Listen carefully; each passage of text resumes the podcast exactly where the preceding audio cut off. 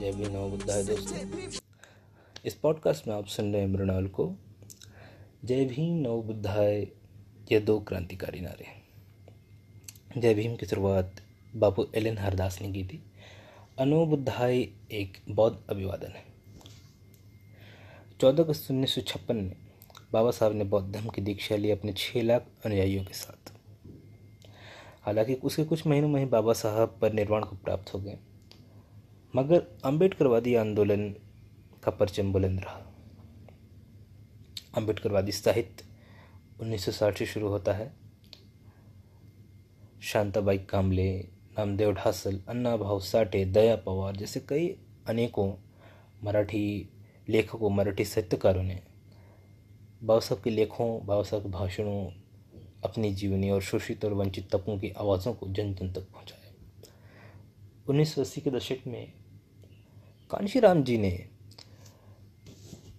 आम्बेडकरवादी आंदोलन को आम्बेडकरवादी राजनीति का रूप दिया। जो खुद में ही एक अलग मिसाल है, मील का पत्थर साबित हुई है। आप आज भी देख सकते हो उत्तर प्रदेश की राजनीतिक पृष्ठभूमि में आम्बेडकरवादी का क्या योगदान है? अम्बेडकरवादी आंदोलन का योगदान क्या है? वो आपको उत्तर प्रदेश की राजनीति से पता लग सकता है। अब हम आगे बढ़ेंगे। कुछ ऐसे शब्दों की तरफ़। जिसे लोग अपना रहे हैं, अपनाते आए हैं, शोषित तबके के लोग अपनाते आए हैं, मीडिया तलती भुनती आई है। आप अन्य लेखक जो वंचित तबकों से नहीं आते हैं, उनकी किताबों में भी आपको देखने मिलेंगे। नरसी मेहता के लेखक लेख में देखने मिलेंगे। तो ऐसे शब्द हैं, जैसे दलित, हरिजन, अछूत, जैसे शब्द हमारे लिए डिप्रेस क्लासेस हमारे लिए इस्तेमाल होते आए हैं, काफ़ी समय से। बाबा साहब ने इसको संवैधानिक रूप शेड्यूल कास्ट कर दिया।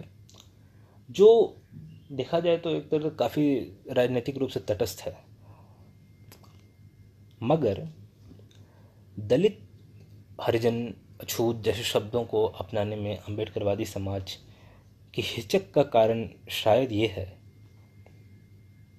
कि दलित का मतलब होता है दरिद्र, लाचार। कांशीराम कहते थे, दलित मतलब भिखारी। जब तक हम खुद को दलित कहते रहेंगे, तब तक हम शासक नहीं बन सकते। चूँकि दलित शब्द की ज़्यादा मार्केटिंग, दलित पैंथर की स्थापना जब 1970 के लगभग हुई तब हुई। हालाँकि दलित पैंथर के जो संस्थापक रहे, जो सह संस्थापक रहे, उन्होंने दलित शब्द को एक वंचित का रूप दिया। एक वंचित समझा, एक वंचित तबका समझा, एक वंचित और पीड़ित तबका समझा। यह नहीं समझा कि यह हमारी आइडेंटिटी है, यह हमारी पहचान है। क्योंकि अंबेडकर समाज अंबेडकर ये शब्द जो है ये बहुत ही भारी शब्द है। हाँ, ये एक पावरफुल शब्द है। और अगर इसके साथ हम अगर दरिद्र लाचार और ऐसी आइडेंटिटी अपने ऐसी पहचान को जोड़ेंगे तो बाबा साहब के समय से जो चलता आ रहा जो हमारा आंदोलन है वही नहीं, बहुत, और कोई इंसान अपने आप को कैसे दरिद्र कह सकता है? दरिद्र इस दुनिया में कोई नहीं, दरिद्र कोई भी नहीं, और दरिद्र होना बहुत बड़ा गुनाह है। बाबा साहब ने अपने वॉल्यूम टू में writing speeches of volume two में, उनकी जो लेखनी है, उन्होंने पेज नंबर 499 में नमन क्लेचर फाइव में लिखा है। लोथिया कमेटी के संदर्भ में है ये बात कि एक्सटीरियर कास्ट और एक्सक्लूडेड कास्ट हमें कहा जाए। हमें अछूत या दलित जैसे शब्दों से नवाजा ना जाए। पेरियार, बाबा साहब, कांशीराम, जितने भी बहुजन महापुरुष हुए इन्होंने हमेशा हमारे लिए ऐसे शब्दों का इस्तेमाल किया जो एक रूप देखा जाए तो राजनीतिक रूप से तटस्थ हों। हमें ऊर्जा देते हों। आम्बेडकरवादी इसीलिए बाबा साहब ने हमें बौद्ध धर्म की दीक्षा लेने की प्रेरणा दी।